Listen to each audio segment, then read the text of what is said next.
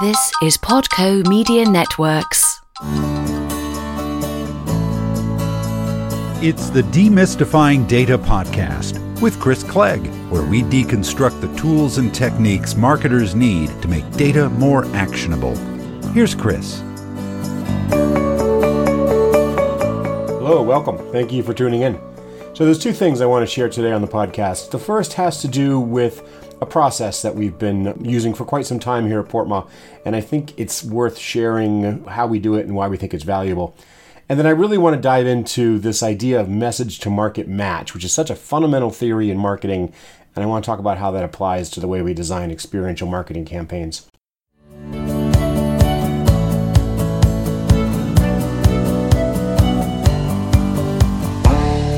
Let's start off with this process idea and this way in which we assure quality. Because here's the secret. People make mistakes. People make mistakes when it comes to numbers. 17s become 71s when they get transcribed from a spreadsheet into a report. And while that is always going to happen, it is absolutely unacceptable for that to find its way into the final version. So we have to have tools and methods to prevent that. And it all boils down to replication. It all boils down to doing the same thing twice and comparing it. So let me share a couple examples of how that's done, and it's a part of every process that we have here on this side.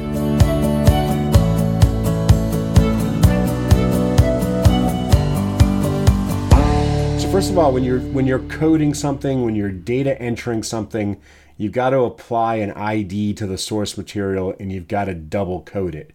And what that means is that you have one person who's entering information, attaching what they've entered to an ID, and then you have somebody completely different entering the same information and the same ID. And this may seem like it's unnecessary replication, but it's the only way to assure quality.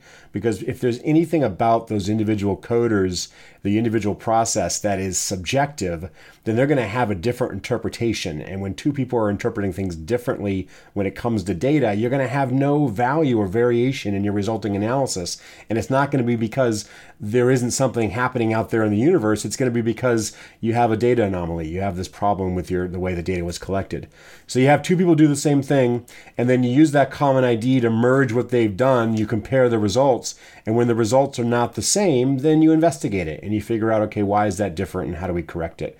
And we do that in everything we do anytime there's any sort of manual coding process.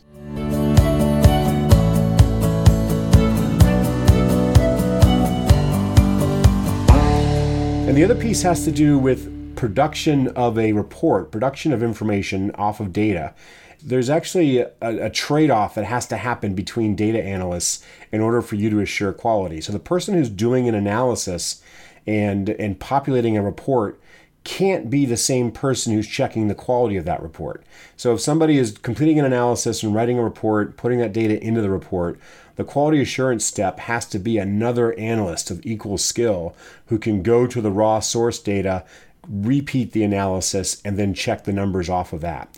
And that's doing two things. It's catching the typos, it's catching the 17s that became 71s, but it's also checking the logic, checking the thinking. It's making sure that why something was done and the way it was done makes sense. In data science, there are often decisions that have to be made where you're choosing between two perfectly reasonable directions to go in, but in a broader context, one could be much better or much more informative than the other. And you're never going to get a person who has one perspective and one idea, no matter how good that analyst is, you're never going to get them to be right on that 100% of the time.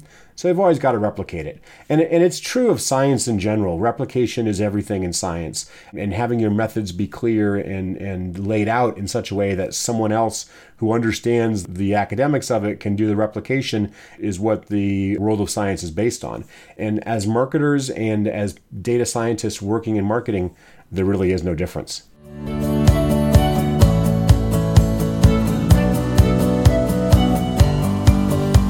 Okay, so let's shift gears now and talk about message to market match, because you know it will always be easier to sell a hamburger to a hungry carnivore.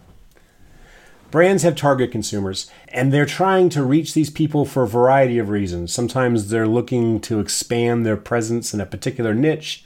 Sometimes there are certain types of people they want to target who they believe are more likely to buy. Sometimes there's segments within their current buying population that if they just gave them the right information, those populations would increase consumption and buy more. But in all situations, there's a target market. There's a consumer that the marketing is designed to get to. And there's a message that's been built. There's a message that is a way to describe the value proposition of the brand that is believed to speak to this particular market or this particular consumer for very specific reasons. And we call that in marketing the message to market match. And the message to market match, I would argue, is the most important theory and idea in marketing in general. And when we're analyzing data and we're analyzing information that defines the outcome of marketing, we're dealing with how well that right type of message was communicated to that right type of consumer. And when marketing is not working, it's because the message or the market are off. Now, the message is developed when you have an understanding of the things the consumer values, how they think about and perceive the problem that the brand solves. And that is often developed through research, through Marcom research, and it has to do with ascertaining the values, the beliefs, the habits, the attitudes, the way in which the consumer is living their lifestyle, and how the brand aligns with all of that and the role that the brand plays in that lifestyle and in those values, beliefs, habits, and attitudes. And that's communicated in your marketing. It's communicated in any kind of marketing. And then how well that's communicated to the right kind of people will get to the heart of you understanding with your data on whether or not the marketing is working and why. In many cases, and what we'll focus on here is those situations where the match is off, where you're reaching the wrong kind of consumer, and how you manage that within experiential marketing. So most marketing channels have it a lot easier than experiential does. Most marketing channels have a very mature, established process for aligning the media buy with the target market. And so if you're talking about radio, or you're talking about TV, or you're talking about magazines, you have different radio stations, you have different TV channels, you have different magazine subscriber bases. And all of those are defining particular types of consumers that are attracted to the content being pushed out through those channels. So for example, Howard Stern is going to appeal to a different demographic profile than NPR, or Spike TV has a very different demographic watching the shows than the Hallmark Channel. Teen Magazine is going to have a different subscriber base than National Geographic. Now that's not 100% true. There's going to be overlap in all of those examples, but more often than not, there is going to be some clear defined consumer groups that are attracted to each of those channels. And as experiential marketers, we have to do the same thing. We have to find the consumers we're trying to target, except it's not as laid out for us. What we have is the only tool to do that is our venues and our venue selection and the routing schedule. And experiential marketing will look at routing schedule and will look at the venues and different types of consumer destinations and use that to help ascertain the kind of people that are more likely to be there than not. So state fairs are going to have more families, and the Hot Rod Association is going to have more of the 18 to 24-year-old demographic. We know that air shows are going to have an older male crowd. Home shows are going to have new home buyers. And sometimes it's very obvious and sometimes it's not very obvious. Sometimes the lines are much grayer or blurrier within the experiential world. But the most important thing to remember is that when it comes to your data analysis and when it comes to your attempts to find insight from experiential marketing data, that you're always including venue, that you're always including the place in which the activation occurred, and you're holding that as a variable that you can then segment your outcomes by. So you might segment sales, hand sales, you might segment signups, you might segment purchase intention or advocacy, whatever measures you're using as your impact variable or as your outcome. You want to make sure you segment that by venue type across your mobile tour, across your experiential, because that's where you're going to see a lot of insight. And if you can find certain venues that are generating a much stronger impact than others, that's actionable because you can then use that as the roadmap of what to do in the future. So a couple examples of how this kind of lays out. When we were looking at an outdoor music venue that had a wide variety of acts and musical bands that were going to attend over the sponsorship period. And our client was the sponsor of this venue, and they were there regardless of what the band was. And it seems obvious in hindsight, but at the time it wasn't so. And we saw a lot of variation on when we were creating signups and when we weren't, based on when we aligned the outcome information with the activation schedule. And sometimes it was a home run and sometimes it wasn't. And it wasn't until we started looking very carefully at the different bands that we started to see these obvious connections, that the CCR tribute band had a very different demographic profile than when the Jonas Brothers were there. And then all the different bands had all kinds of different consumer targets or different consumer profiles that were at the venue based on that band being there. And that all resulted in different levels of impact. And when we were able to deconstruct all of that, when we were able to find out, here's the trends, here are the kinds of bands that are associated with the greatest return, and these are the ones that aren't, we were able to then instruct the brand and instruct the agency on how to make the most of their activation schedule. Now, they were committed to be there with every event. They had to have a presence, and that presence needed to be consistent. But there were times when they could minimize it, and there were times when they could plus it up. And they had that flexibility. And by doing that strategically, based on the way they linked the venue, the crowd, to the outcomes, they were able to get much more value out of the sponsorship. Another example has to do in the travel services industry, and we did this research a little while ago, and the company was activating at airports, they were activating at conferences, and they were at office parks. And now the overall plan was to garner signups and to garner travel through this service.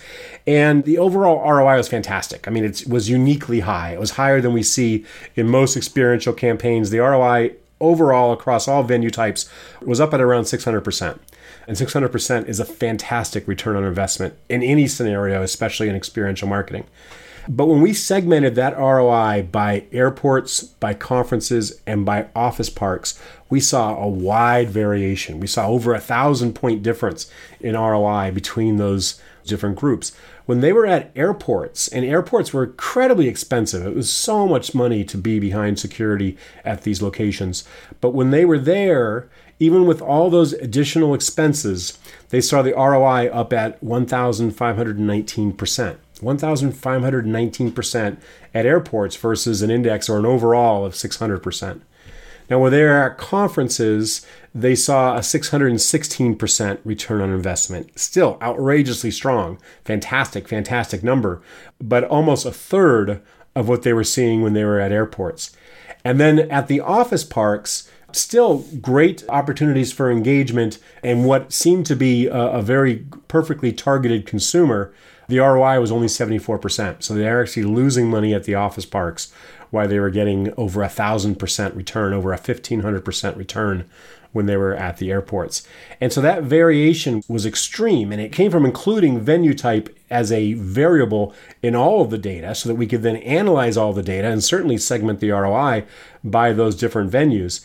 And when we looked at it and we deconstructed back through where we were bleeding in the ROI at office parks, it became very clear that the target consumer was off. It wasn't the right kind of consumer at those locations, whereas the target consumer was hugely present at the airports. I don't have the exact numbers, but they were enormously, the proportion of time that they were reaching the key consumer, the target consumer, was approaching 100% at airports, where it was much, much, much lower at the office parks. And that resulted in this radical difference in return on investment. And so the point is to really reinforce the idea that you need to make sure that venue is a part of all your measurement, and that if there's variations in what's happening at that venue, you want to record that as well, so that you have those as potential independent variables, as potential causal variables when you're trying to understand the variation of effect.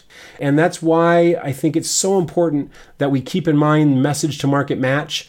When marketing is working really well, the message and the market are in alignment. And when it's not working well, they're out of alignment. And as experiential marketers, our primary tool to understand market match has to do, and our primary means of managing and controlling a market match has to do with the venues we choose and those destinations. And including that in your analysis is going to be a source of great insights. Okay, thanks again, everybody. I hope you're enjoying this information. I hope you'll reach out to us at portmore.com if you have more questions or if there's anything that we can do to help you. And if you haven't already, please subscribe, and we hope you keep on listening. Tune in next time as Chris Clegg continues demystifying data. Meantime, head over to demystifyingdata.co to learn more.